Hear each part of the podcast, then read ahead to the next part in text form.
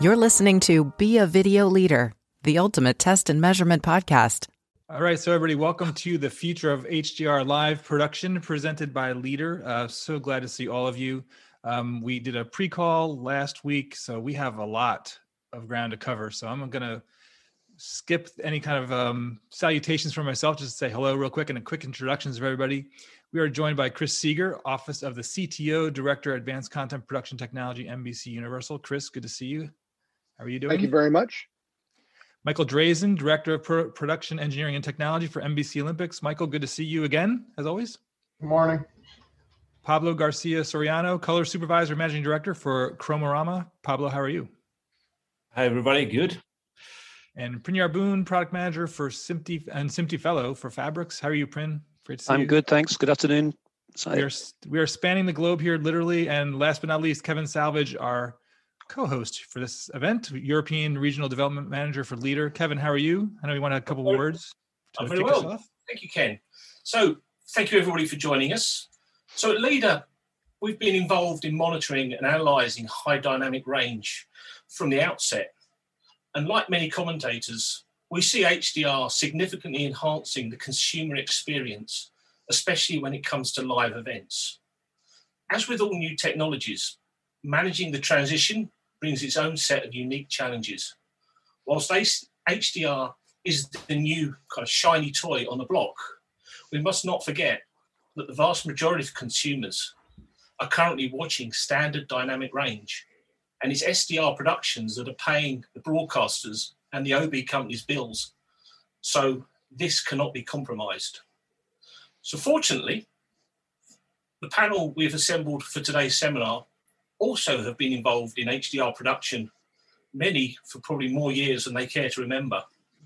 So this year, we'll be involved in delivering a number of major live sporting events in both HDR and SDR. So without more ado, Ken, let's let the panel tell us how they're going to do it this summer. Yeah, sure. So we're going to start with some quick opening comments, and then we're going to have three presentations, which actually to be really great because they're going to show three different perspectives uh, and, approaches for HDR. So it'll be good opportunity to compare and contrast. Um, I wanted to begin with uh, Mr. Drazen. I'm going to begin with you. Um, I saw you at the Super Bowl, obviously last year with with Fox, and you were working on some HDR projects there, um, which was amazing. I know you've you you've worked on a lot of HDR projects over the years at CBS and NBC. Um, what's your take as far as the general state of HDR, where we stand for live sports production, in, in terms of maturity? I think that we're there. Actually, we've you know, as as you just said, I've seen you through a whole bunch of HDR stuff, starting uh, you know testing things at various golf events, all the way through to Fox's Super Bowl two years ago, and I think the being able to do that Super Bowl uh, and a Super Bowl level production with every bell and whistle that everything gets thrown at that, as well as the integration with all the different other international uh, participants in that compound and being able to share content. And uh, it just shows that we're there. We can execute it. We don't have, you know, there aren't any major barriers to entry to being able to do, you know, even the biggest shows in the planet. Right, right. So wait, who's who's popped on behind you? Your dogs? Who's that? Yeah, all the dogs are here. Very cute. All right. Hey, Prin. So from your perspective, um, how you know how do how do you see the state of HDR? I completely agree with Michael. Um, I think actually, I mean, it's it's it's great to see you guys because we've known each other for, on and off for donkey's years. And I think all of us here have actually made every mistake in the book while writing the book. I think it's fair to say. Um, the, there's a there's a long and checkered history of every combination of experiment and add-on and the like we've done. For my part, going back to Valencia MotoGP in 2014 is when we did the first live um, HDR acquisition at the time. Um, four years ago, Cardiff UEFA Champions League final, which with apologies to our American colleagues, we claim is the world's largest um, one-day sporting event is, for a TV audience. Um, um, was a, a, massive HDR add-on, um, which had had live streaming um, to um, to set-top boxes, televisions, and even to a, a laser cinema. And we've been live with a single unified production in the way that Chris and uh, the, live, the guys have evolved uh, more recently. We went live two years ago with, with BT Sport in their ultimate branded content with Atmos. So uh, I think that is still in Europe the only regular service, uh, event based, albeit is but we've got the point now where they've done events in five days with so a small fleet of trucks going around, and these are all, all major English Premier League and UEFA uh, type events. So it's, it's routine. Yeah, sure. And Chris, from your perspective? Yeah. So, uh, you know, Prin and I actually worked in 2016 on a camera shootout for the Macy's fireworks, and that was our first venture into that was fun. uh, into HDR. And we had three different camera manufacturers participating in it. Um, you know, followed by Rio and uh, a number of Notre Dame seasons. And during each of those events, we've made every mistake in the book, as Prince said, and we've you, you know we finally realized that we really had to come up with objective metrics. We had to come up with a way uh, that we could measure um, the conversions and decide how we were going to be we were going to be able to merge these two production styles of HDR and SDR. And uh, partnering with with Michael and Pablo as well, we've we've been able to reconcile all these these different pieces and into you know the multiple deliverables and and so we've we finally gotten gotten into a, a, decent state at this point in 2021. So quite a number of years. Right, excellent, great. So Pablo, your perspective, and then obviously you're going to kick us off as far as your presentation. So um, maybe you can do uh, at the same time. But well, my my view on it, it's uh, it has uh, it was born, he was started to grow up, and I think he has matured. Uh, I've been involved in HDR before these standards came along. I think it was 20, 2015 when I was working at mm-hmm. Sony and the first prototype of the X300 of the Sony monitor was sent to me from Japan for me to test it and to see what this new thing was. Because people need to understand that HDR is, is not a look, it's not, um, it's just a new display technology that we are dealing with. Uh, we've been able to capture HDR in the cinematography side mostly uh, since the f- late 50s, 60s. Back then, the latitude of a, of a good negative was uh, already about 14 and a half, 15, uh, 15 stops. So the only bottleneck was displaying it.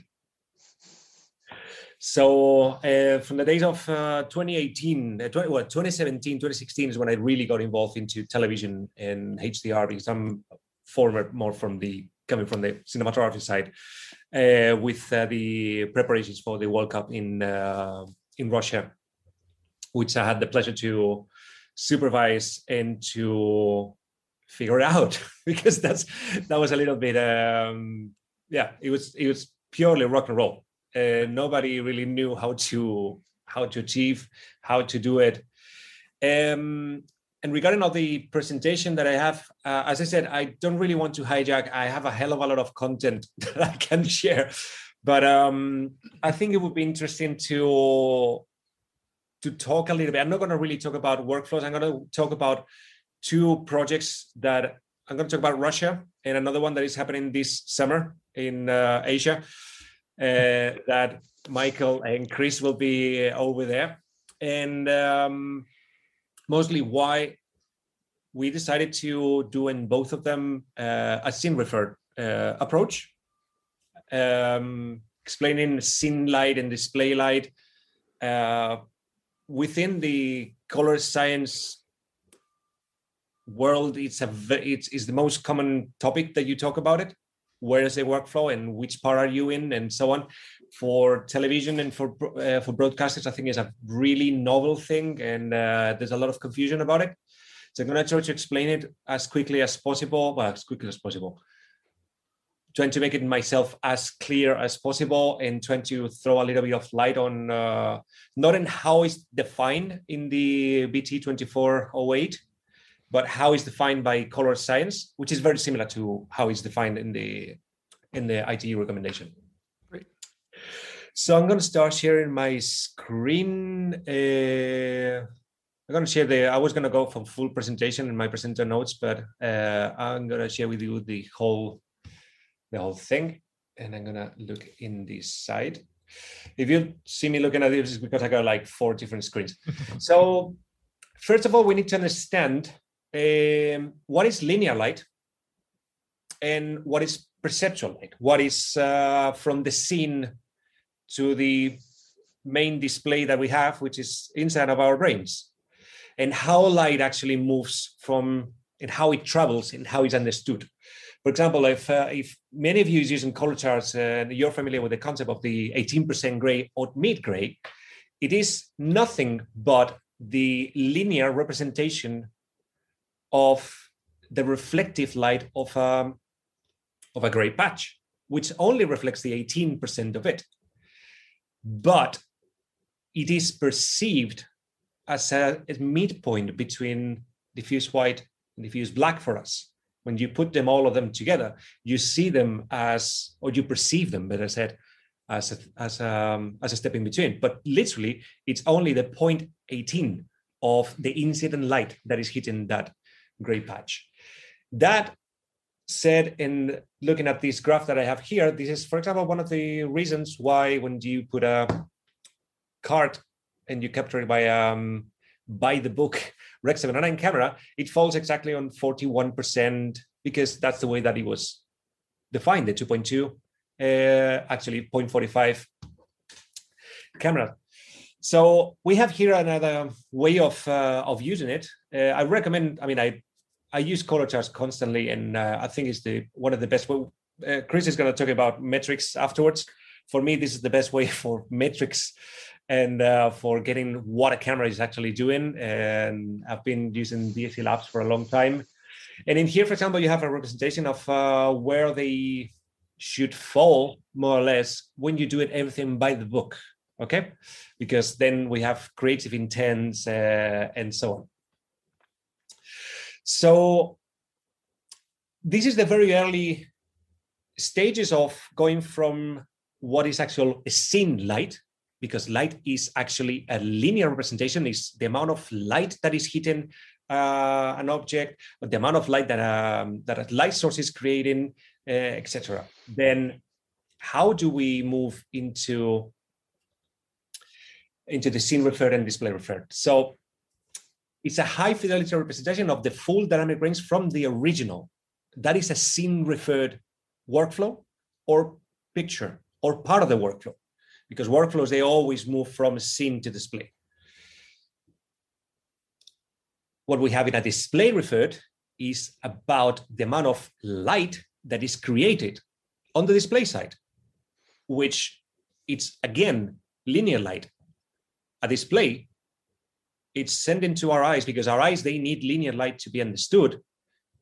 They need to basically recreate, and then is when we go for the concept of uh, gamma and inverse gamma, one cancels each other, and you get back a linear representation of the of the facsimile of the of the actual nature. Um, so scene refer or scene light workflows um, and so. Let me see if I can find a bit more onto. Okay. Cameras will capture all sensors, by the way, are linear. They see linear light. Sensors are intrinsically linear. We always applied afterwards uh, either an EOTF or a log encoding and so on, which is just basically um, to optimize the, the bit depth and the, uh, just to make it a little bit lighter because linear light is quite heavy in, in bit depth.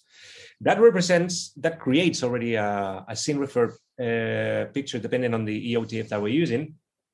And then we'll be using an OETF to go back to linear, but within the limitations of the display. We got linear light, but we don't have the same we captured. So it's been all that path that we've been following. Uh, in terms of the BT21, uh, sorry, uh, 2408, and what we're talking about is scene light and display light convergence. um, and a scene light conversion will always try to replicate what was on this first side of this graphic. A display light conversion will be within the limitations of the display that we're talking about, will try to move or to have that creative intent or that exact same look in uh, in another color space. Uh, principles of color uh, color transforms is that literally you can any color space or gamut can be transformed into another one within the limitations of the maths and within the limitations of the of the native material that you have. You can it's easier to destroy than to create. All right. So yeah, conversions of SDR. Um, in nearly any cases, in all cases, a piece of content is going to need to be converted somehow. And we've been dealing with that for 40 odd years. Um, the same grading knobs or the same master blacks or etc depending on the content that you're working on or your working space are going to have different results. That's also pretty logic. Um, and in any image pipeline color space normally gets progressively smaller as we move to the delivery. And this is one of the reasons why we decided to go scene referred in russia we actually went full scene reserve uh, um, because we were using uh, S-Log3 in that case, because I was I was put that we had to do SDR, HLG, PQ, and S-Log3 deliverables. So we have four different deliverables from um, from a capture. The only real way to to do it was coming in to my experience. It was to come from a fully scene referred um, OETF, which is S-Log3. Then we have in that gray area hybrid log gamma, which for some people is, is scene referred, from, from some other people is display referred, and it really much depends on where you're looking at it. And then we have PQ, which is 100% uh, display referred workflow. Um, things that we need to consider when um, when doing conversions, um, it's how we manage our um, our highlight handling, especially when we're coming from smaller color spaces, from SDR up to HDR. You can fake it really well, you can, uh, but you need a really good SDR as a base. You need extremely well tone mapped uh, SDR to fit it in the best way possible. So that's where uh, advanced tone mapping and um, two stages uh, of uh, of knee applied and things like this will help a lot. Knee helps, but very little because of the nature of of how the knee operates and how it's actually staged within the light encoding. You need something with a way more roll off and that's one of the reasons why uh, LUTs are being the the go-to for now. And I think I'm gonna move it because I can just get for hours uh, talking about because I, I, want to reserve a few of these ones because I have some about uh, perceptual phenomena, uh, but that's gonna be when Michael talks about monitors and uh, how do we actually should be looking at monitors and so on. Um, yeah, so I think that's for me that's me for now. Uh, gonna send it back to you for a second. Thanks, Pablo. That's great. All right, Prin, you're on deck. So, um, well, real, real quick, anybody uh, for Prin, Chris, and Mike, any thoughts on what Pablo said? Anything that stood out with you? Stood out from his presentation? So, well, I think um, I'm going to build on that actually on those core principles that Pablo's uh, outlined. Great. And um, and while Pablo was doing the, the work in Russia, um, Muggins over here was kind of uh, we were trying to figure out the same same piece actually.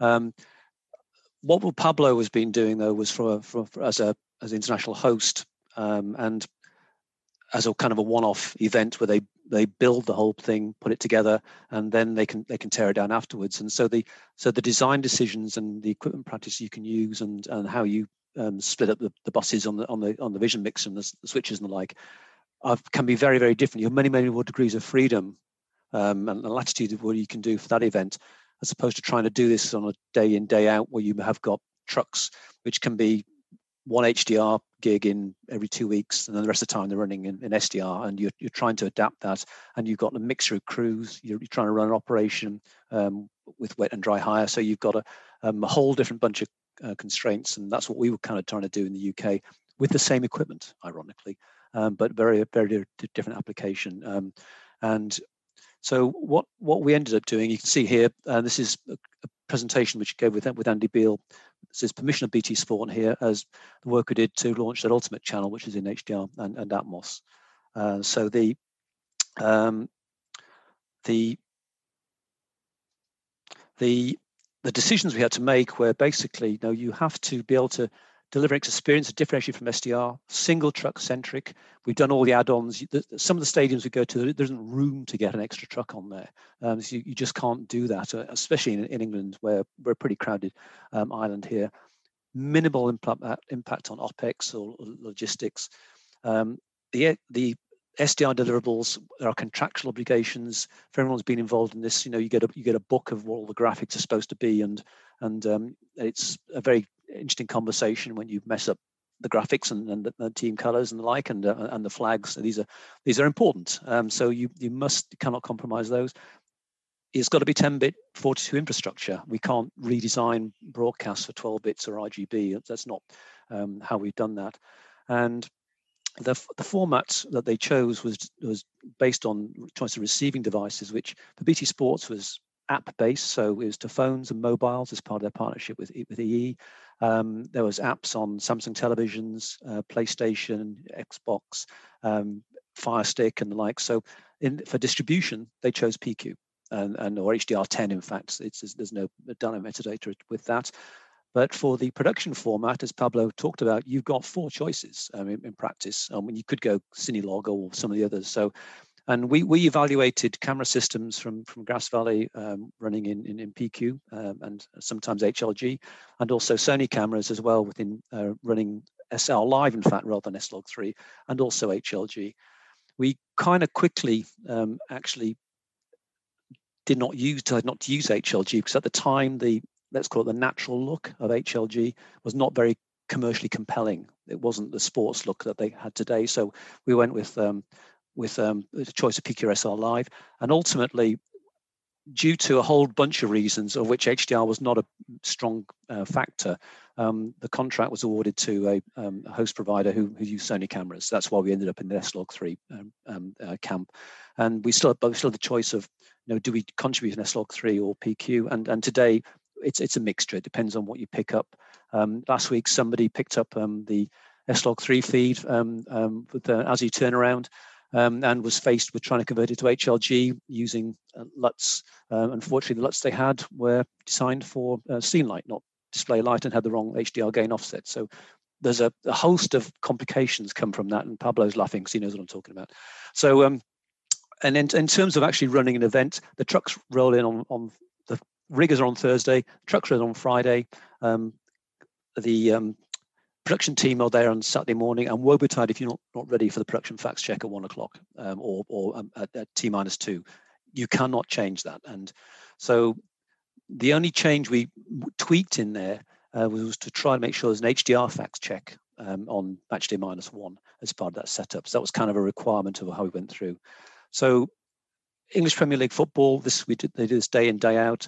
There's a lot of deliverables on there. So you've got a, a program feed in UHD HDR. There's also um, uh, 25 ISDR, world feeds um, in UHD and, and HD, English Premier League ISOs, so Premier League Productions take an ISO every single camera. Um, you've got third-party feeds on, on the stadium. You've got to send um, feeds to VAR for the um, referee uh, replay of the time, and also you've got um, stuff going to studio. We now have studio productions as well, bounce in and out of there, and you've got HDR cameras pointing at LED walls and all the lighting. So, so we've been through the whole gamut of what you have to do to bring a, a full system together. And we could not have done this before 2019.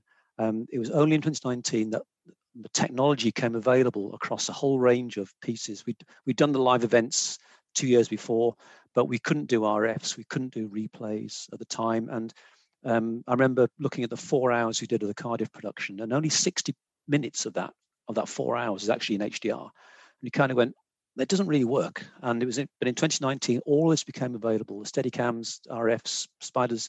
Um, okay, the the odd poles and reverse angles are still in, in SDR cameras, but the specialty uh, technical cameras. But but the rest of it, you can you can now make the whole lot HDR, and it transforms the um, the look of the program. If you can, please, please, please do make your RFs and your replays and your super slow mos in HDR because you your eye lingers over the super slow mo and you can see all the detail lovingly shot by today's as pablo talks about modern cameras in uhd deliver 12 13 stops and the, and the high def um, two-thirds inch sensors will give you 15 stops. So we we do a very high quality tv cameras today. And you get HDR capable graphics and processors. So Deltatre now routinely provide HDR graphics to, to UEFA as well, which um, is unusual we did a lot of events, and these aren't kind of minor events. We started in it within within the, the run, crawl, walk, run type approach. We started out on, on, on minor leagues and then moved up, but we did, um, you know, World Cup finals, FA Cup finals, Premier League, um, Champions League finals, Community Shields, and all. So these are all major, major sporting events in Europe. These are, and these are all the final led up to the launch of the 2019 um, Champions League final in uh, Madrid, and um, and and the the fact the YouTube feed, the SDR feed, was that was derived from the HDR service that we did at the time, and then we went live with um, or BT Sport went live with um, uh, Ultimate um, in in August for the uh, uh, Charity Shield Wembley. So how do we do it? Truck adaptions. So these are things basically you have to do uh, to the trucks. Uh, you can't flip a whole truck to HDR and leave it that. It's got to be useful and flexible replay codecs and RF cameras, you have to move to 10 bits. So there's a hit on there. Again, in 2019, we got the point where you could sacrifice the channels on the replays and they got small if you could fit them more in, in the truck again. Um, HDR vision monitor supervisor position had to be put in place. So his, um, um, I'm a Liverpool fan, so uh, you'll see a lot of Liverpool footage on all these pieces. Um, production stack was ad- adapted, and Michael will talk about as well. Fax checks, and the other thing about racking is in HDR, there's so much exposure latitude, you don't need really to change the iris, but we are still monitoring and, and deriving an SDR feed in the way I'll talk about. So you need to rack slow. You can't rack ag- iris aggressively because it looks very, very strange in the HDR service. It may look normal in SDR to the SDR viewer, but the HDR viewer is going, why did you do that? It, it looked fine to me. I don't need to, need to change that. Um, so this is the HDR Vision Supervisor before the, the trucks were fully adapted. Um, you can see um, all the bits, bits and pieces. I was dragging equipment along, and um, we were plumbing everything in. That then condensed into what's on the right. A very nice feed here. So this is these trucks originally designed for stereoscopic 3D operation, and so there was a spare rack in there and, and this is the adaptation for the rack. So you can see all the shader positions on the right and, and how the HDR Vision Supervisor positions there. There's one of those BVM X300s that uh, Pablo talked about at the bottom um, and some multi-views at the top. And you can see the output of, the, of our rasterizer there. Um, one of the other tricks we did is because we're transmitting in PQ, is in fact, this is my phone looking at the reverse feed of the, the Tottenham Liverpool game uh, on a Tuesday night at UEFA. So we, I'm literally taking the um, 4G service back uh, from from EE um, um, and, and running the app on my phone. So you, that's actually a surprisingly good way of getting a re- reverse feed of what's going on. It does actually work, um, and we had one of those in Madrid as well, which is uh, quite interesting. So we talk a lot about shaders. So for those aren't familiar, meet the shaders. Um, word of advice: don't feed them after midnight. Um, so there's a. It's a very confined area in the truck, um, but we, we used to these phones where you just point and click and everything shoots, but in multi-camera production, there are still these highly trained people who determine your entire look of your program and are manipulating these very, very complex control panels. Um, some of people only can only look at one or two cameras in, in football you know one person looking at camera on camera two.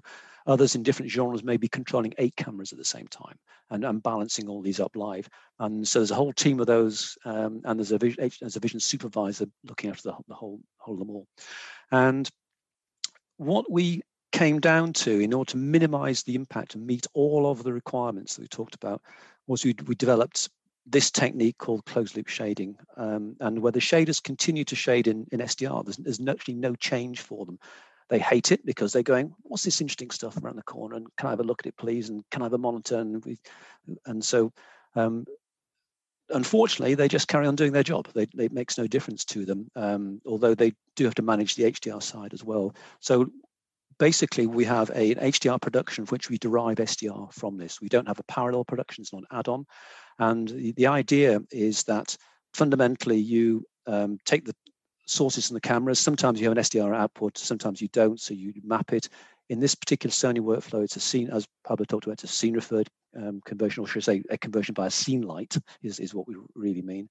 And then you take the output and you down map that as well to SDR. So when the camera OCP touches down, then that switches from the uh, transmission to their local camera, and they're, to, they're comparing two SDR feeds, which have been both derived from HDR. So that's the closed loop that we're putting there. Now, Phil, um, Chris refers to this as the indicative down mapper uh, in his systems, and that's the um, this is kind of this is the reference HDR to SDR converter in the in the in the chain. So why do this? Because what you see is what you get. You know exactly what you're doing. Um, nothing else changes.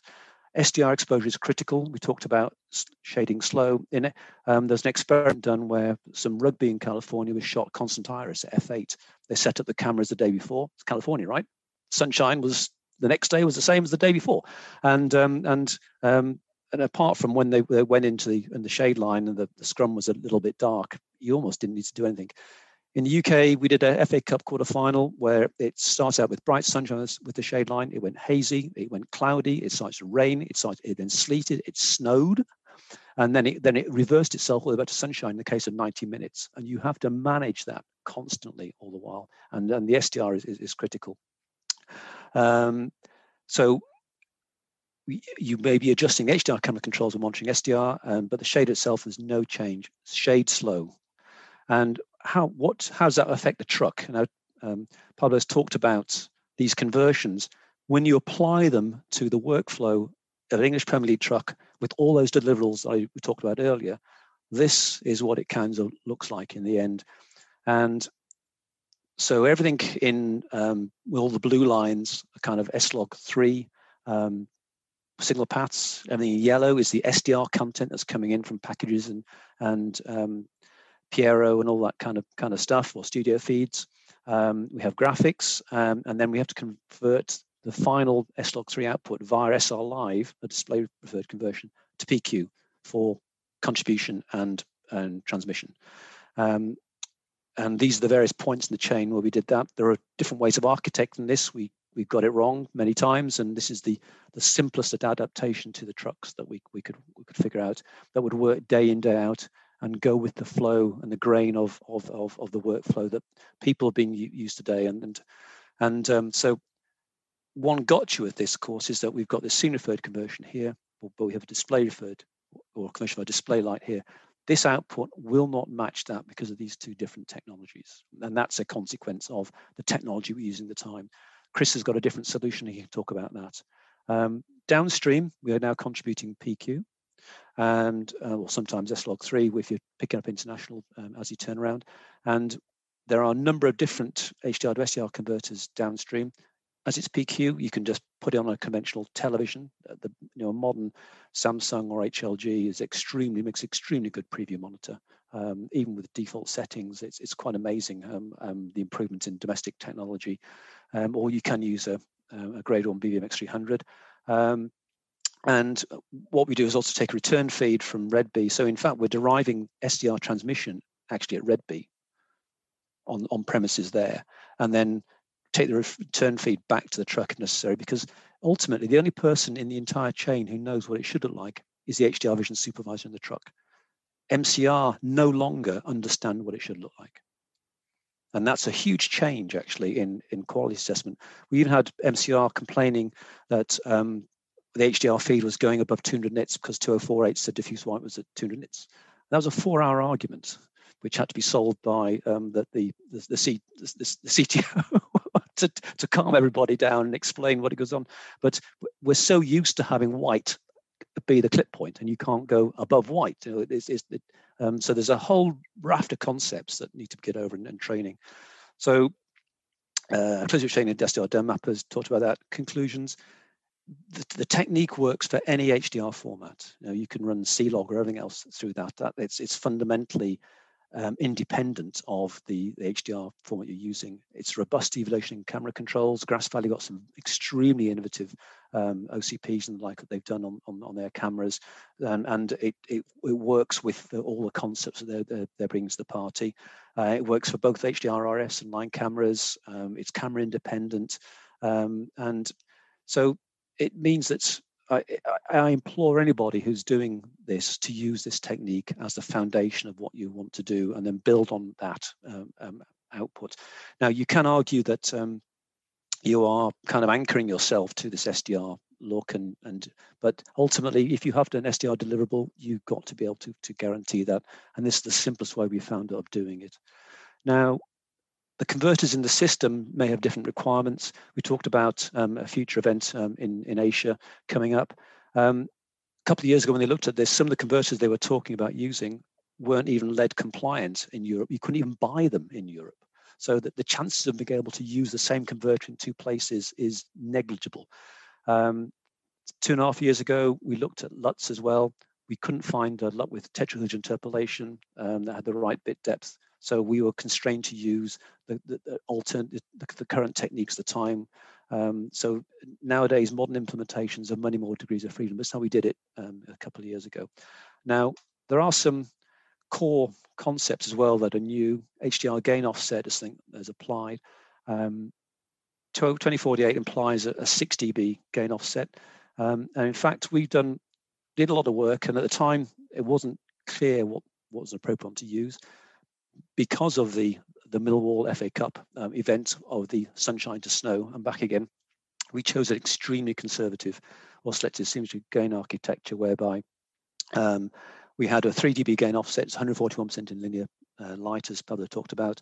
And that's where we set um, graphics peak white in HDR, and that's what's mapped down to 100% in SDR. Now, that does meet contractual uh, requirements today where graphics white is 100%, but it means there's no headroom left in SDR, and that's all clipped out. That, that's that's what you get today.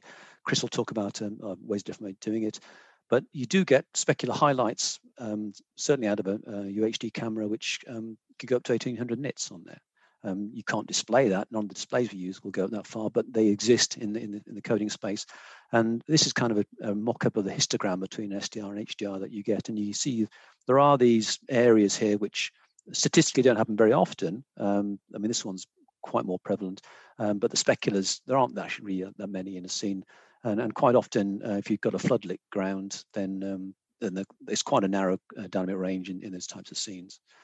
Um, so lots of people use different um, gain offsets today. Um, although six is, is I think what we probably need to move towards. Um, UEFA use neg five at the moment. We're using neg three.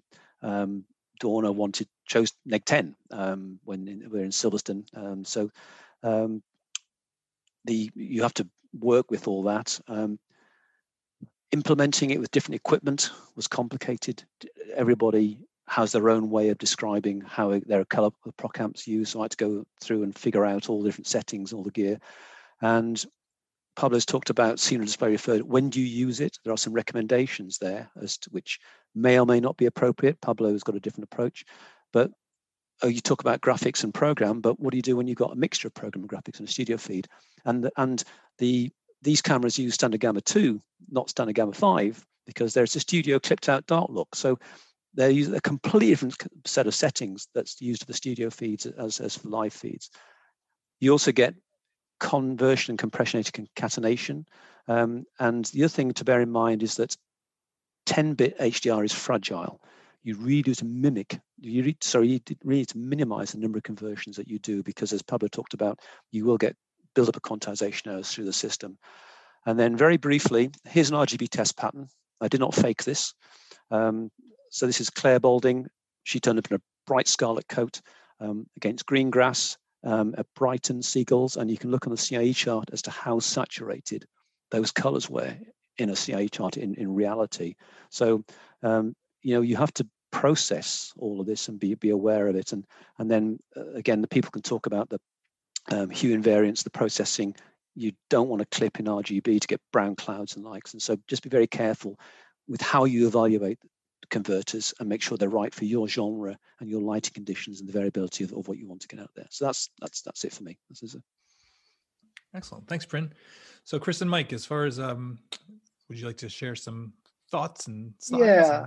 Uh, Fire away. so there's an interesting note in that um, Prin says he's uh, preserving 1800 nits in HLG. And the cool thing is, and what we do on the NBC side is we convert from H from HLG to PQ. So we can preserve the overshoot above 1000 nits in HLG into the PQ output that gets to the consumer. So let's say they have a Vizio that's capable of uh, uh, 2400 nits. We could actually preserve that peak brightness that's been um, uh, it, that came from the original shoot all the way to the consumer.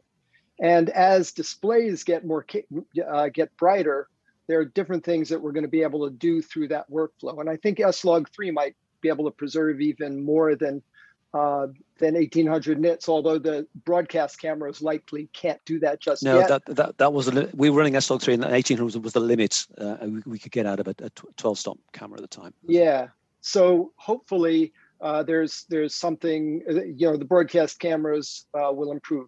And then one final note on the recommendations in ITU's BT 2408. There's a simple table that uh, gives you recommendations on when to use display referred or scene referred for certain sources and outputs.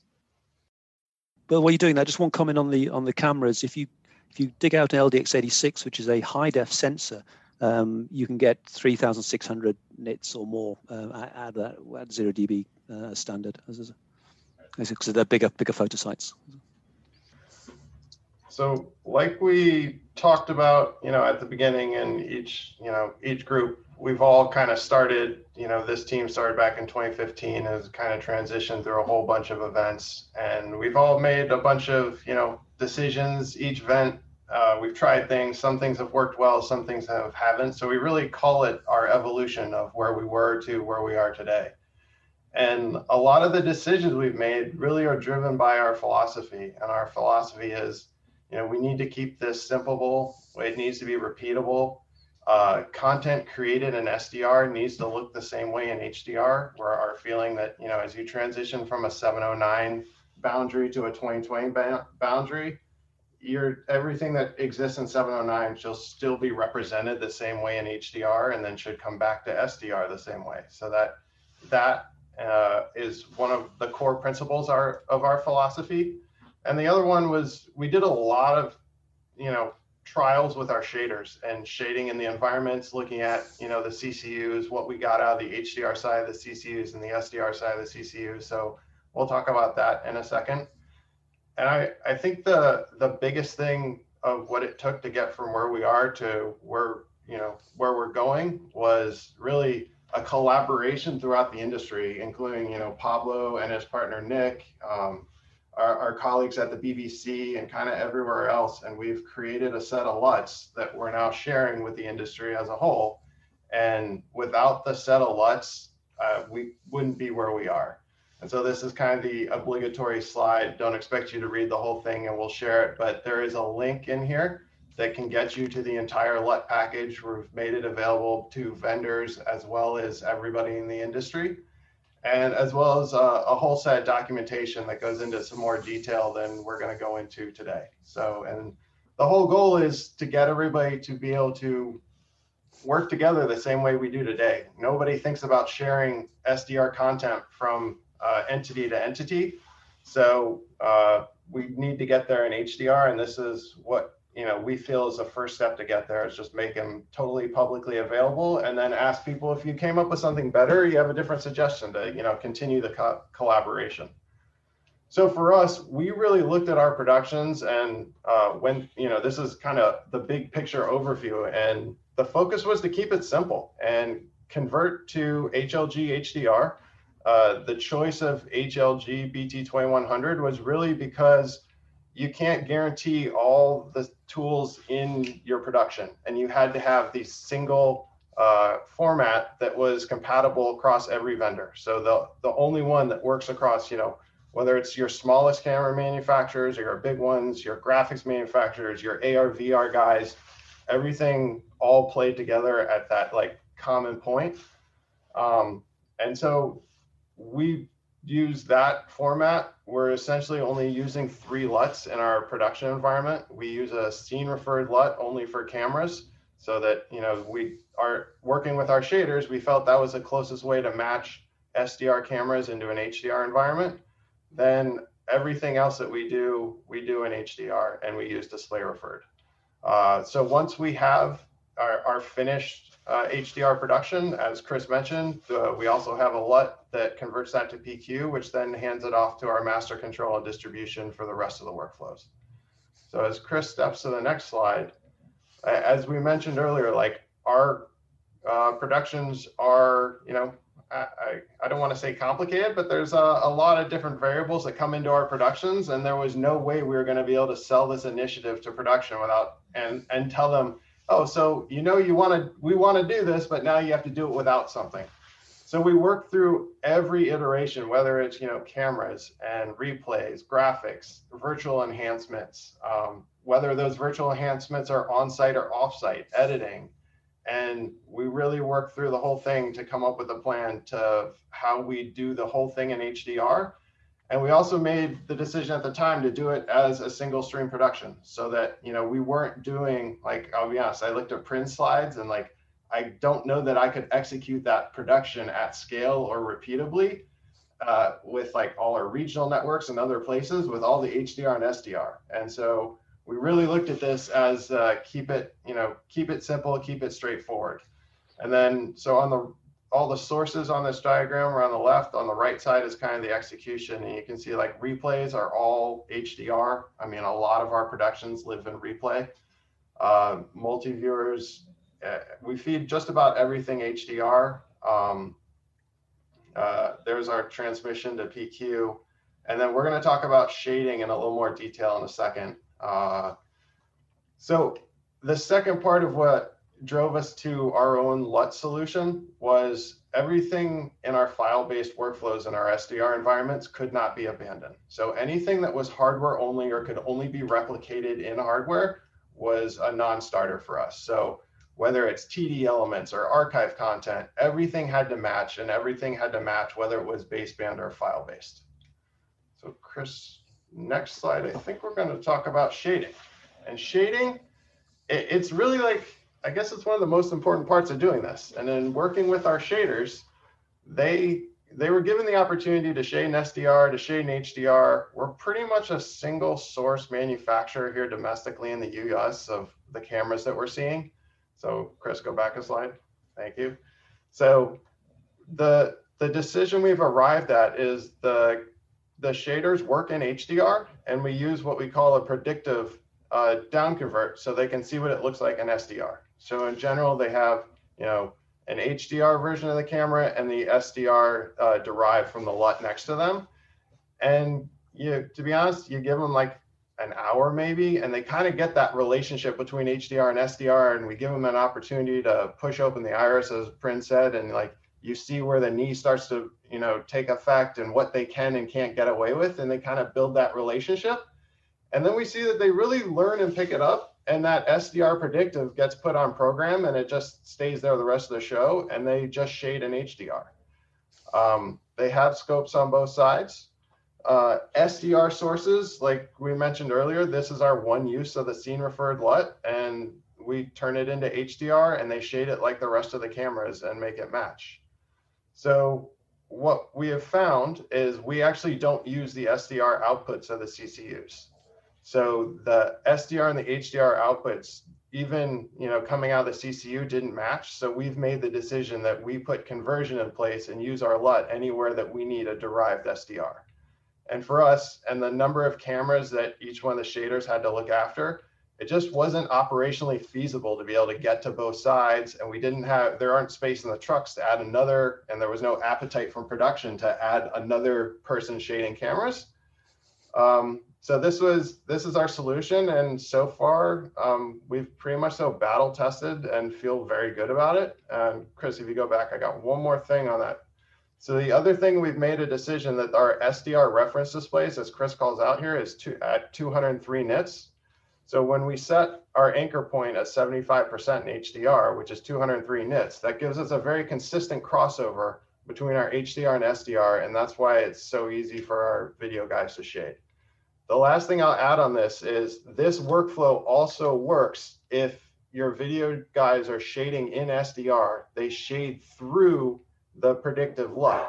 So we've had shows where shading is all done in SDR because the primary shows SDR utilizing HDR assets. They'll shade those HDR cameras through the LUT, and then we'll have other unilateral HDR only cameras being shaded in HDR. And we haven't had a single problem matching those two environments together.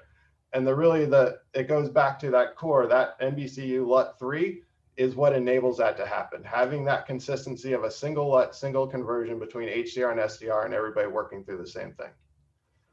What's next, Chris? Yeah, so here's a, a quick description of our LUTs, the, the three that are SDR to HDR in the HLG space. And really our focus on our LUTs was to maintain the artistic intent between SDR to HDR and then HDR back to SDR. A lot of our content has, you know, commercial aspects to it and a lot of stuff is sponsored. So if we had a sponsor watching an HDR and the colors of their logo were not correct in HDR, they weren't going to be happy. So it had to be correct in the SDR version, in the HDR version, and then in the SDR derived version. So, and if anybody has questions, obviously ask us more and we're happy to get into this a little more. And then on our next slide, uh, this is the LUT that we mentioned that we use to get to uh, to get to PQ for distribution and out to the rest of the world. So we, you know, we've tried to put this entire package together to deliver uh, to the entire industry.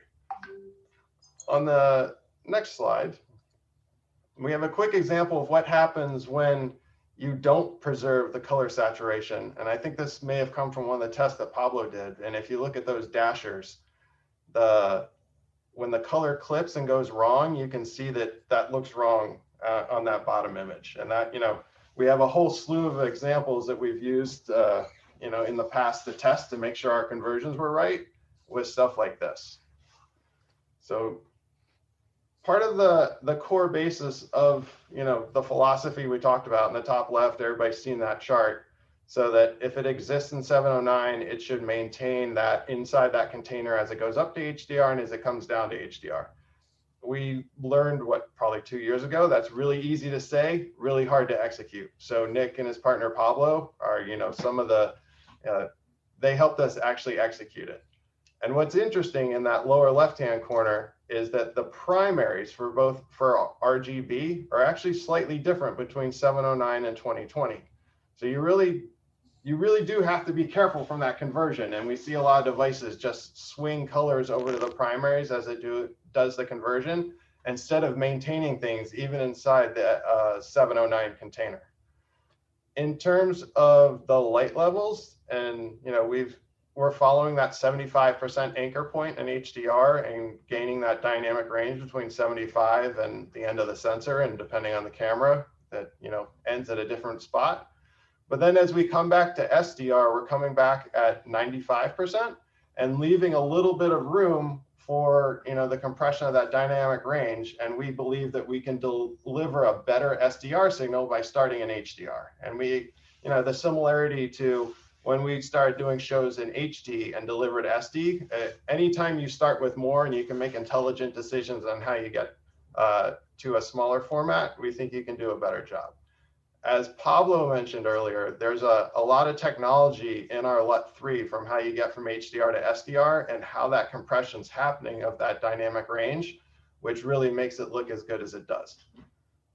Uh, next, you know, one of the things we found out, and I'm going to hand this off to Chris here. Chris and I were both standing in his lab looking at the exact same display and having a different reaction to the content on the display.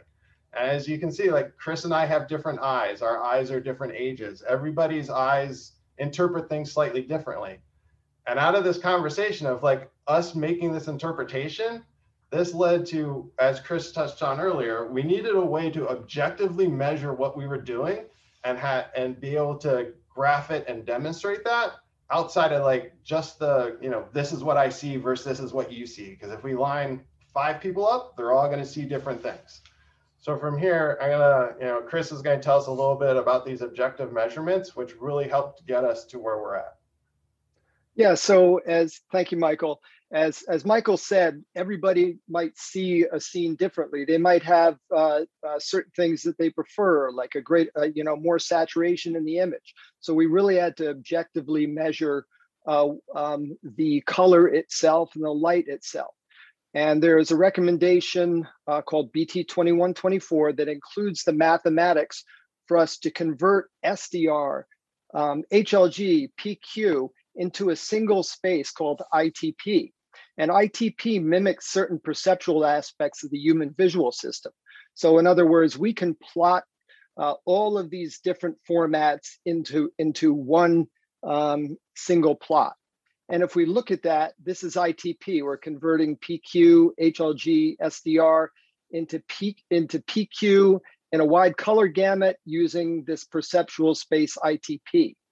And so then we can plot the color in, in a 2D plot and compare one LUT versus another LUT. We can also look at the color volume, which is the light and the color together. But through some work with um, in ITU with other color scientists, we also learned that we also have to measure absolute chromaticity. So to do that, we use U prime V prime. And we have a tool that we've commissioned uh, a plugin for. The player is called Voya, and the, the, the plugin is a color colorimetric plugin. It enables us to input the video and output all of this normal, all of these uh, plots using these two different spaces. So this is an example of two plots. And what I wanted to show you is NBCU LUT1 on the left-hand side. And it's actually plotting this pattern below. And we see the different colors, red, blue, green, and the triangle represents the um, I'm sorry, the circle represents the original SDR source, and the triangle represents the conversion. And if one is right over the other, then that's a perfect conversion because we're basically creating um, a perfect transition from, from one color to another. And the center of the plot represents white. So the farther out you go, the more saturation. So this is a display referred uh, display light conversion. On the right hand side, we see a scene light conversion. And if you look at those triangles, they're diverging from the original. So the conversion is is less saturated than the original. That's because we're converting from SDR into HLG, and HLG inherently is less saturated. That's what they call the natural look. So in order to preserve the original intent of the SDR into the HLG, we have to use a display light conversion.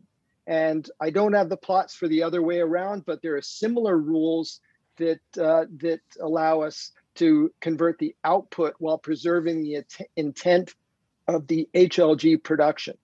Now, there are reasons to use scene light conversion, um, and that is when you need to match the, HG, the HLG camera, uh, I'm sorry, the SDR native camera into um, HLG alongside a native HLG camera. So if we look at our plot number three, this is this is an example of what Michael was talking about, where when we convert HLG to SDR, we reproduce the exact colors within BT 2020. So the blue represents BT 2020 primaries, the green represents BT 709 primaries, and the red is our conversion. So when we get to the edge of what BT 709 can represent in, uh, you know, for a BT 2020 color, we skew over to the BT709 primaries to preserve as much saturation as possible. So again, the farther you get from the center, the more saturated you are.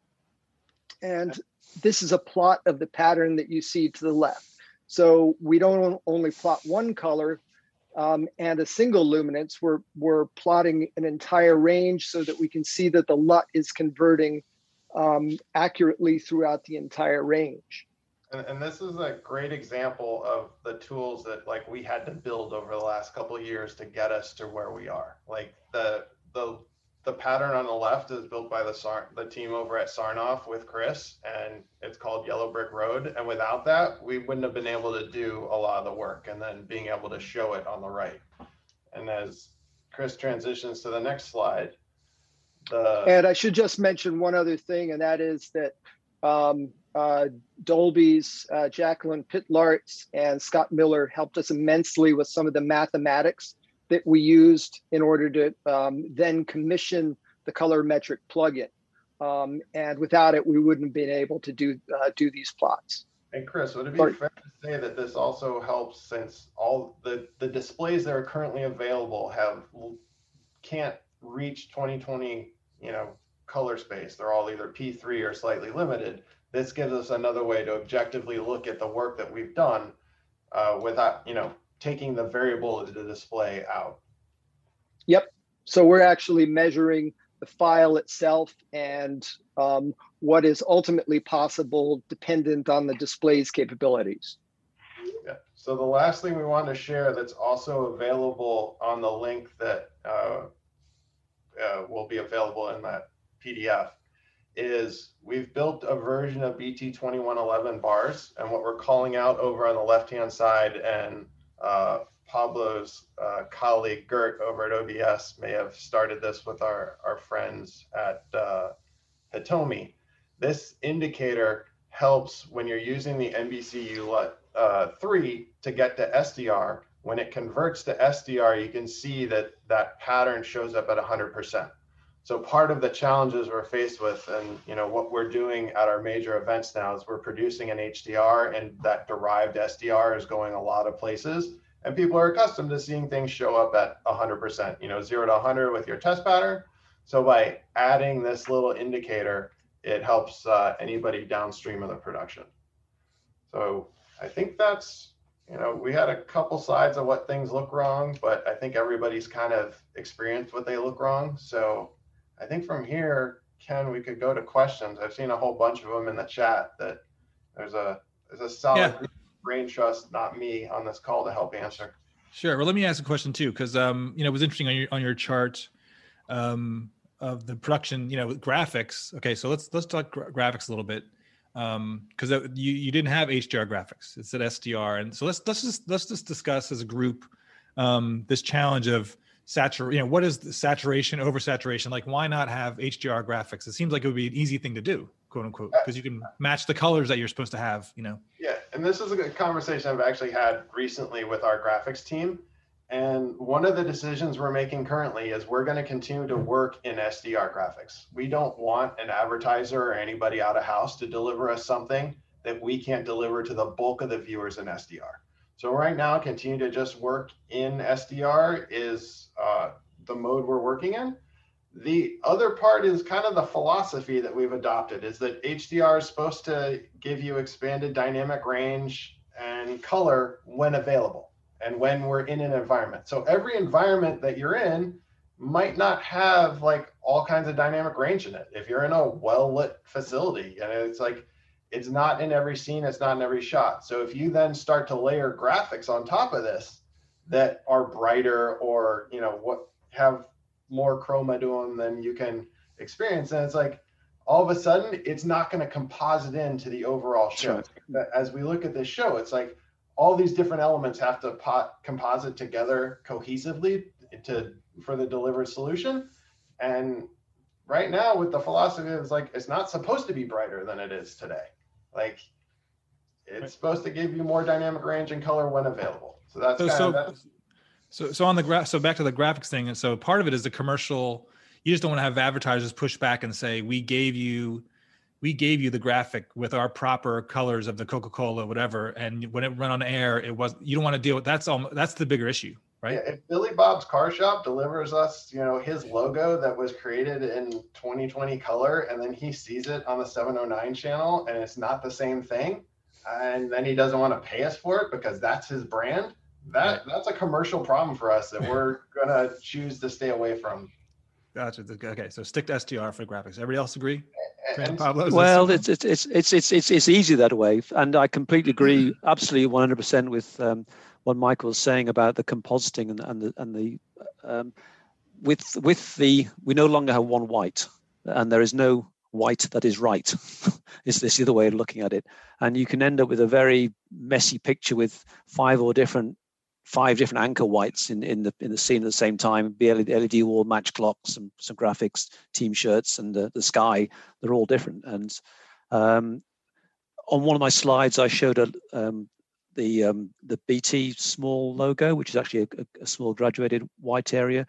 We did some experiments with with that a wipe, a white wipe, um, which started out mid grey, became full white in the middle, and also um, there's a large area white graphic that they have. And we just gave the controls to on the shaders and said, just tweak the Kahuna ProCam until it looks about right, please.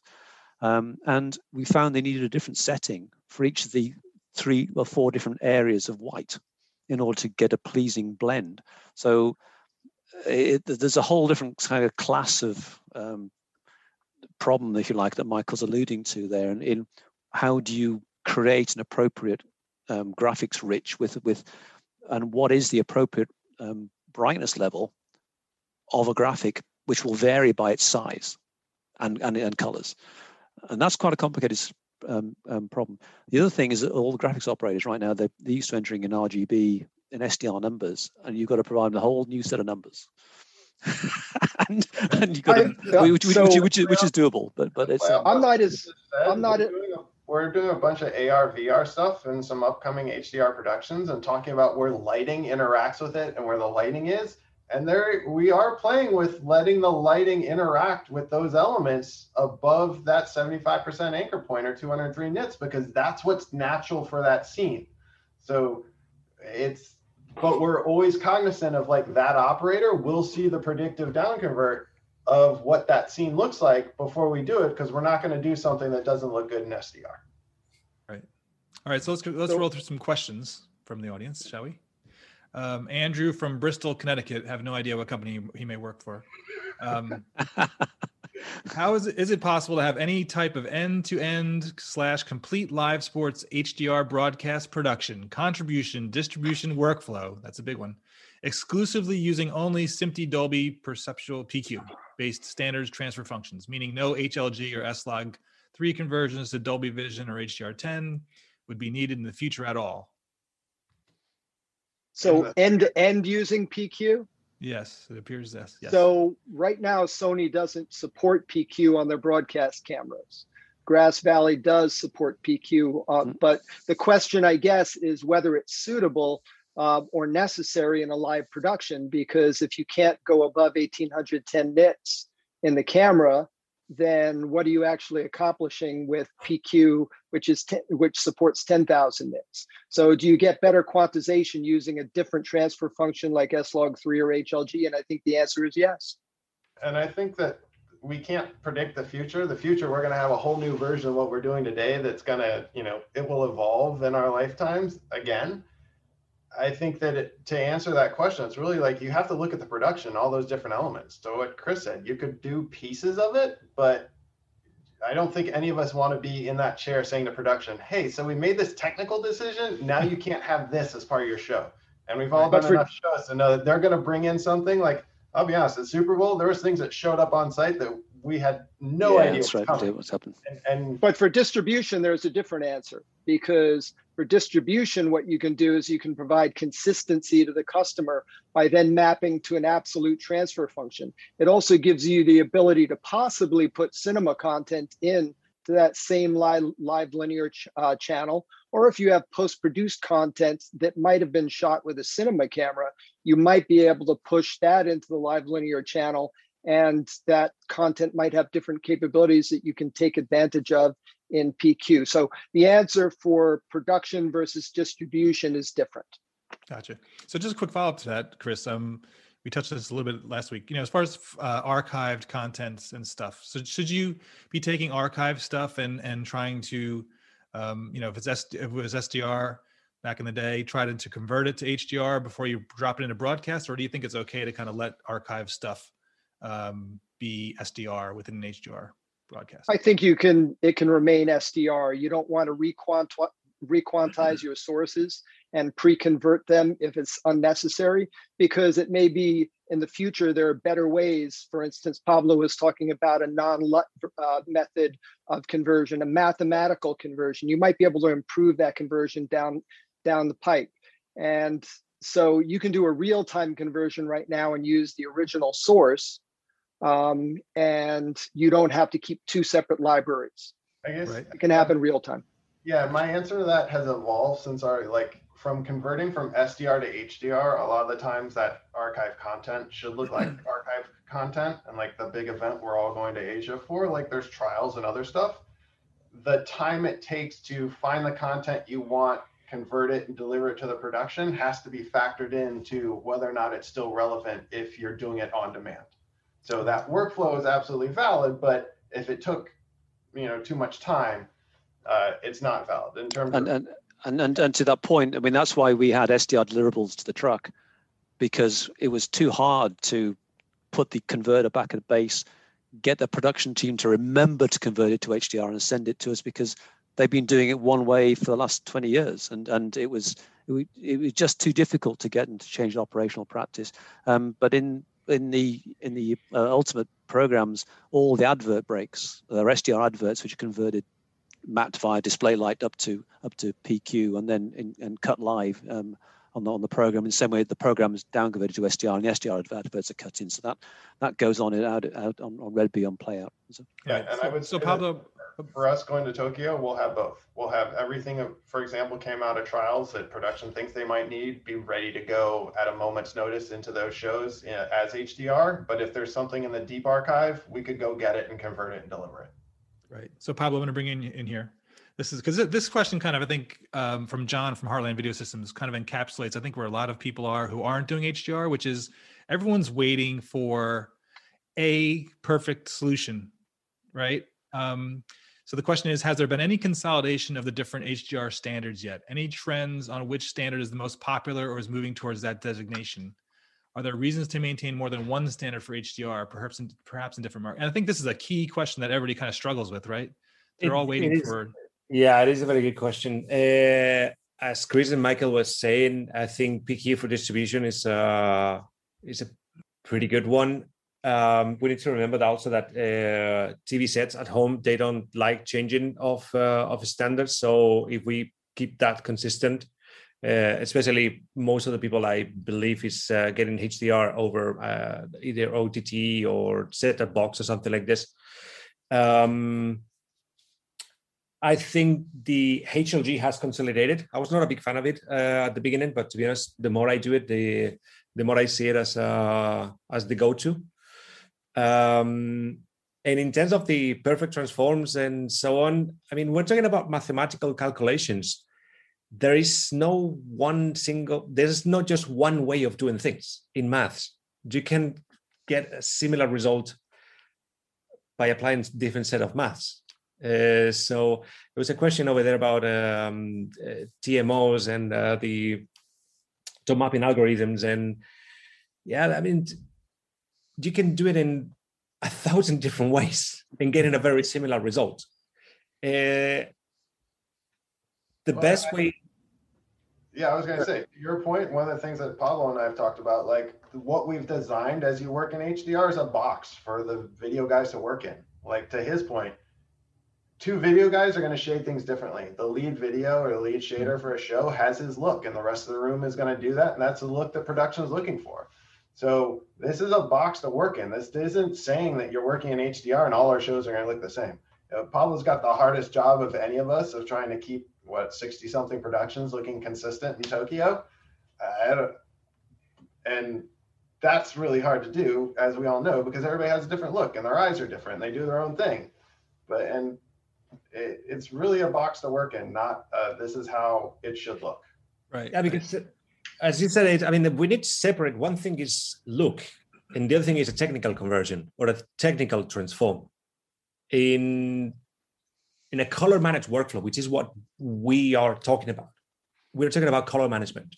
We're talking about creative intent, which are two parts of color management, but they are different conversions or different transform for from depending on what.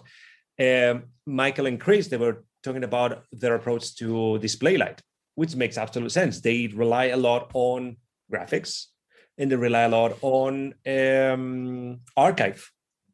The examples I was talking about before, we didn't have that problem at all. This other big event that is happening in the, this summer that we're going to go for a scene like conversion as well. We decided to that the, the graphics were extremely important, but we had the luxury of adapting the graphics. And we are not doing 100% white for graphics, we're doing 95% for graphics because we want to leave a little bit of headroom for them to, to play nicely and not to have any losses on the on the run trip. So what comes in comes out exactly the same. The important bit is to have the exact conversion, especially uh, in this case of the graphics. If you are doing display light up with the graphics, you must do display light down. So then you have that is scene light conversions only for the cameras, which is going to screw up something in the. So that camera is not going to look exactly how it will. He had a different set of requirements in the productions and his deliverables than what like Yeah. Chris and I have. or, or, or, or we did. We, we, we, we couldn't do that. So yeah, the, the differences between a host broadcaster and then the end broadcaster. So the the one the one thing I, I would add is that um, converting graphics and the program at the same time with live production is the hardest thing you can do. So a lot of the converters, the ones certainly the early ones, were highly optimized for, for I would I would say for movie production where everything has been pre-graded. You don't get large dynamic ranges of of, of change. Um, I was talking to um, uh, uh, one of the top LE um, and sports shaders in the UK, and he did the men's final Wimbledon, and he had to he resorted to auto iris because little dark clouds are scudding in front of the cloud. There's like an ND3 going in, um, in, um, and, and he couldn't react fast enough. Is a very rare instance when he had to do that, but um, I mean Michael's laughing because he's seen the same thing as well. The um, the and and if you're uh, if your um, down mapper is not designed to give you plus or minus three stops of latitude and be hue invariant and and not turn the crowd the, the clouds brown or the grass blue within that range then when you do throw that in you will get a hue change on air because the, the that down mapping LUT or, or converter is not designed for live production so Well, that's one one thing I to, to be, be aware of that So similar question that, um, and maybe this is um, just expanding on that. A question regarding leaving the iris, mostly alone in HDR due to the expanded dynamic range. As a shader and one of the people controlling how the picture looks, do I really want an 800 nit APL screen blasting everyone at home? Quotes. Because the sun came out from behind a cloud, the picture's still within the specs, but the creative intent gets thrown away. So that was a comment, similar, I guess. And I, I would say like any composition of image, whether you're a shader or a colorist, you have, you have to decide, you know, what that focal point is and what it looks like. So uh, what we have seen in practice is that holding the dynamic range in the background instead of having it just get blown out and clipped out looks a lot better than you know what I think your concern was to that like it would draw away from it. I think the focal point still stays as the focal point. Right. Yeah, we didn't talk about the anchor point, which I think is a Mm. very uh, uh, an important point for any broadcast uh, HDR production. Pablo's back. Go back, Pablo. His battery Hey. died. There we go. that was pretty embarrassing. Uh, but yeah, my even though that I have everything connected, my battery has decided to die. So uh, here's here's a question. Um, hopefully this is a simple one. Um, when using HLG or PQ, are there different are there different LUTs for for HLG or PQ? Absolutely. Yes. So we uh, commissioned several LUTs through Pablo and Nick's uh, company uh, that do the exact same light level mapping, but preserve the artistic intent going uh, in and out of each or either HLG or PQ. They use the same uh, knee principles, but but they're using different transfer functions, so they have to be different, separate LUTs. Yes. All right. Yeah, you, we, we need to understand uh, that um, we have when we're doing a conversion like this, uh, we are not only doing tone mapping. We are doing uh, color space transform. Color space are gamut and EOTF. So technically, we are not only talking about two different standards, we're talking about moving two different color spaces. A PQ 2020 is a different color space than an HLG 2020 as a color space. So we are actually moving volumes into one to another. So there are some peak colors that could be slightly different. That's because we use this max RGB actually to do all the mapping from one color space to the next one uh, that Chris was talking about. And the cool thing about Pablo's tools is that they actually were able to give us the right GUI, a, a graphical control, so we could design our own knee, um, which was powerful for us because we had certain things that we wanted to actually get into the LUT, and their tools allowed us to design our own. Yeah, and to and to Prin's point, the knee was key because what happens in the background and like so much work went into that knee with our video guys to make sure that it was natural and like you, they're trying to shade too many cameras. So so one of them's gonna get brighter, and it's really like the working in HDR has actually helped them because of how good that knee is in that LUT.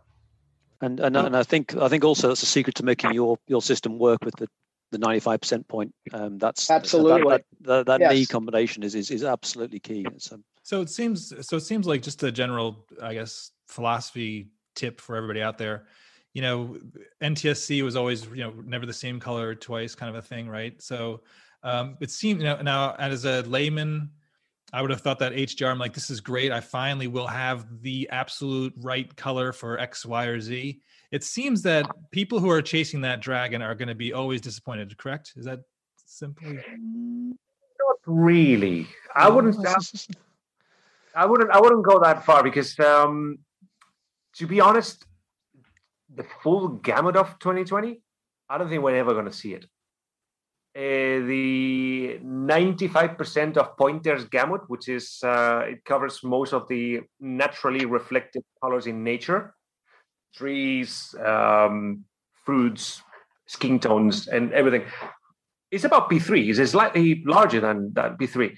The, those primaries of of 2020 gamut and with the tone mapping and 10,000 nit and uh, things like you don't achieve that.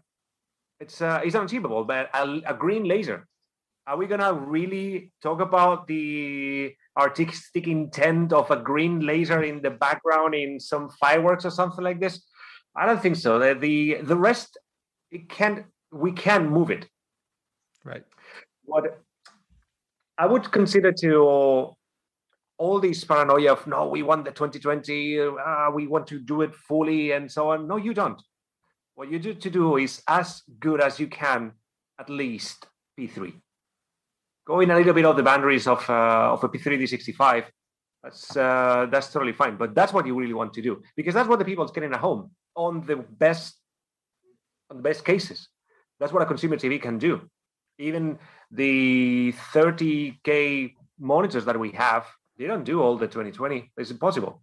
I have a projector here in the cinema that does the green primary of 2020, and you cannot imagine how fluorescent that is.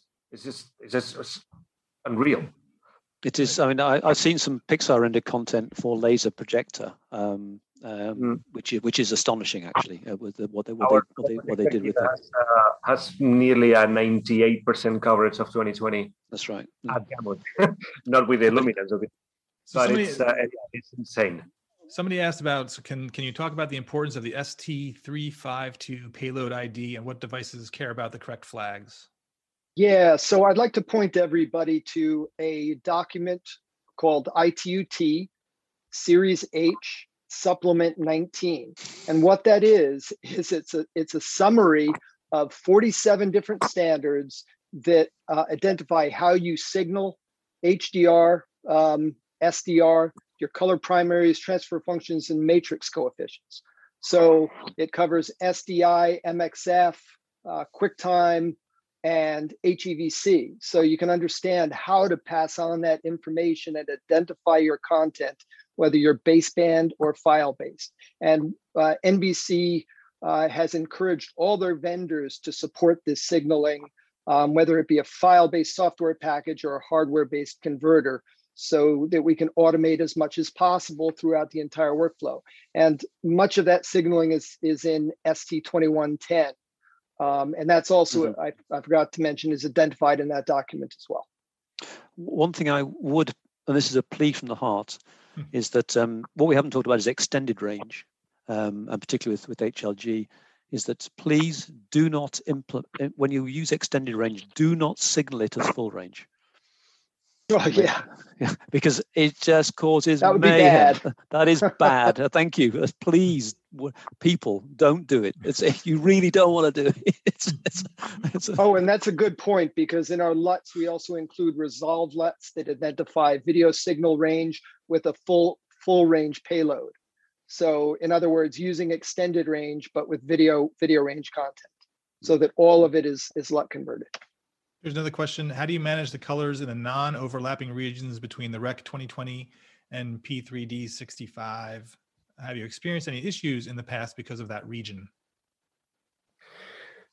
The sorry, the overlapping non-overlapping non-overlapping the, the bits are outside the bits are outside p3 um, um, the bits outside of p3 the i would say the toughest thing to manage is constant hue through Luma so that you maintain the hue while you turn up the the luminance of uh, of those colors.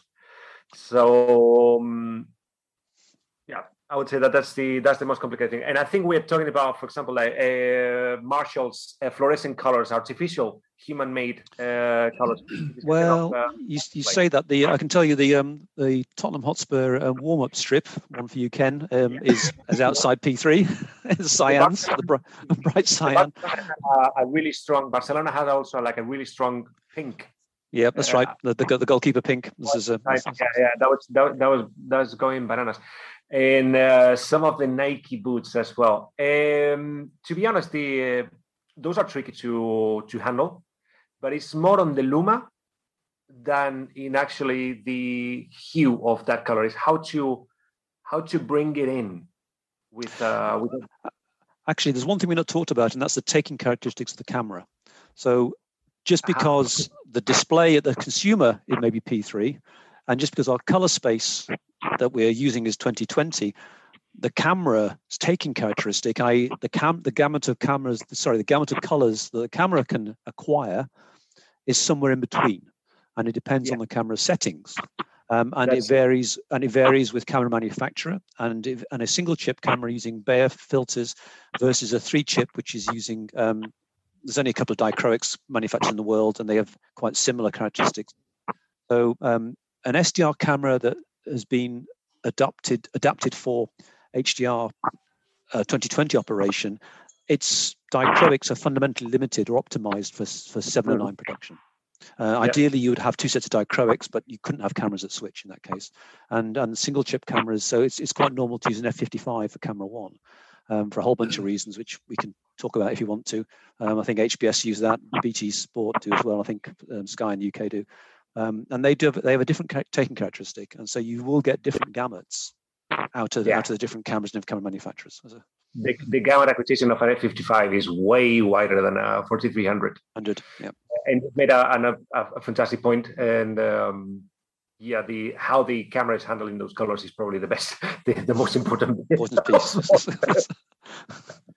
All right, so so last question, and then because I appreciate it, we went over by a half hour. This is great, great conversation. Um, let's tie it all together with the other big trend in the industry, ST2110. Um, you know, is there an impact of ST2110 on work on on HDR workflows? If you're, uh, how will metadata HDR metadata be preserved within a 2110 workflow?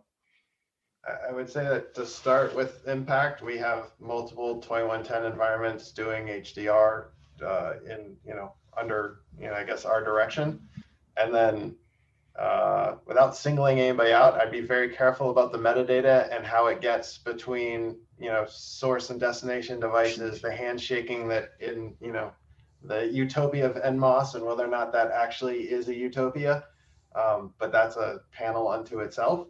Uh, it, but I will say it does work, and uh, to date, we're not doing anything to drive any downstream anything based on metadata. So we will make sure that what leaves is stamped correctly, but inbound and support from various vendors is not consistent. That's And I great. see- Hopefully it will be, hopefully it will be Will one be day. one day. Yes. Right. And and and I'd I'd agree that the systems we've been using, there is no dynamic metadata. In fact, there's no metadata at all in the entire chain. Um, and the final encoders, um, I, based on some statistics I'd gathered over the, the years, came up with the um, the static metadata um, parameters that we, we put in the, uh, I think they were elemental encoders at the, at the time, and they're the ones that we, we, we've gone with as, a Yeah, I remember the Dolby and uh, in Russia having uh, a hell of a lot of uh, yeah how to encode that in real time and how to make that work. It's a it's a complicated one. My dream always has been that the actual tone mapper etc. lives on the consumer TV. That's what it should be. So so we just transmit one single one single thing regardless if it's SDR or HDR. So that conversion happens on the on the consumer side which is a way that we, we do similar to on monitor calibration, etc. We just do the tone mapping in the, the display. Right. Excellent. Well, Pablo, thanks so much for everybody for your time. Hopefully see you in Tokyo. My plans are to get there and see all the stuff in person. Kevin, you want to take us out? No, I'd just like to thank everybody for your time. Um, yes, we have overrun, but I think it was a fantastic conversation. And um, hopefully, the takeaway everybody has from this is it can be done. It's it's there. It's happening. You're going to see it this summer. That's of course, unless you don't like sport, you're not watching anything like that. But it's happening. Yeah, and we've been there, the two of us. so, thank you very much, everybody, for joining us. Um, Thank you, Kevin.